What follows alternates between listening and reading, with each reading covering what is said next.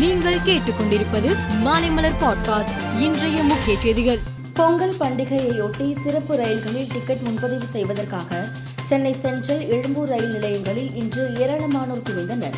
காலை எட்டு மணிக்கு கவுண்டர் திறக்கப்பட்டதும் டிக்கெட் எடுப்பதற்காக பயணிகள் முண்டியடித்தனர்.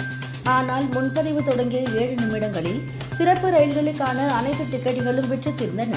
கவுண்டரில் நின்று ஐந்து சதவீதம் பேருக்கு மட்டுமே டிக்கெட் கிடைத்தது. கவுண்டரில் காத்து நின்ற தொன்னூற்று ஐந்து சதவீதம் பேர் டிக்கெட் கிடைக்காமல் மிகுந்த ஏமாற்றம் அடைந்தனர். எல்லை தாண்டி மீன் பிடித்ததாக மயிலாடுதுறையை சேர்ந்த நான்கு மீனவர்கள் இலங்கை கடற்படையினரால் கைது செய்யப்பட்டுள்ளனர்.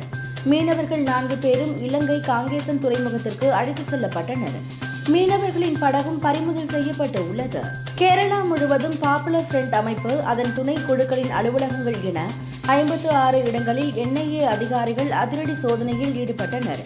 திருவனந்தபுரத்தில் மூன்று இடங்களிலும் எர்ணாகுளத்தில் எட்டு இடங்களிலும் மலப்புரம் ஆலப்புழாவில் தலா நான்கு இடங்களிலும் என ஐம்பத்து ஆறு இடங்களில் இச்சோதனை நடைபெற்று வருகிறது. ஒரே நாடு ஒரே தேர்தல் குறித்து கருத்து தெரிவிக்க அதிமுக பொதுச் செயலாளர் என்று குறிப்பிட்டு எடப்பாடி பழனிசாமிக்கு சட்ட ஆணையம் கடிதம் எழுதியுள்ளது.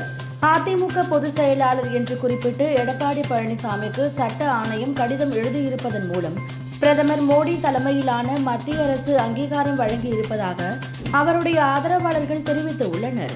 இந்தியாவில் கடந்த இரண்டாயிரத்து இருபத்தி ஒன்றாம் ஆண்டில் நான்கு லட்சத்து பன்னிரெண்டாயிரத்து நானூற்று முப்பத்தி இரண்டு சாலை விபத்துகள் நடந்துள்ளன இந்த விபத்துகளில் ஒரு லட்சத்து ஐம்பத்து மூன்றாயிரத்து தொள்ளாயிரத்து எழுபத்தி இரண்டு பேர் பலியாகியுள்ளனர் மூன்று லட்சத்து எண்பத்து நான்காயிரத்து நானூற்று நாற்பத்தி எட்டு பேர் காயமடைந்து உள்ளனர்.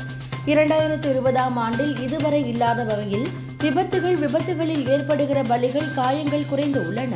சீனாவில் கடும் பனிமூட்டம் காரணமாக இருநூறு வாகனங்கள் ஒன்றோடு ஒன்று மோதி சங்கிலி தொடர் விபத்து நேரிட்டது. இதில் ஒருவர் பலியானார். பலர் காயமடைந்து உள்ளனர். ஹாக்கி இந்தியா அமைப்பு இந்திய வீரர்களை உற்சாகப்படுத்தும் வகையில் ஊக்கத்தொகை வழங்குவதாக அறிவித்துள்ளது.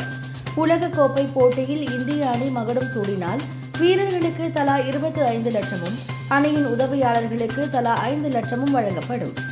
இரண்டாவது இடத்தை பிடித்து அதற்குரிய வெள்ளி பதக்கத்தை பெற்றால் வீரர்களுக்கு தலா பதினைந்து லட்சமும் உதவியாளர்களுக்கு ரூபாய் மூன்று லட்சமும் வழங்கப்படும்.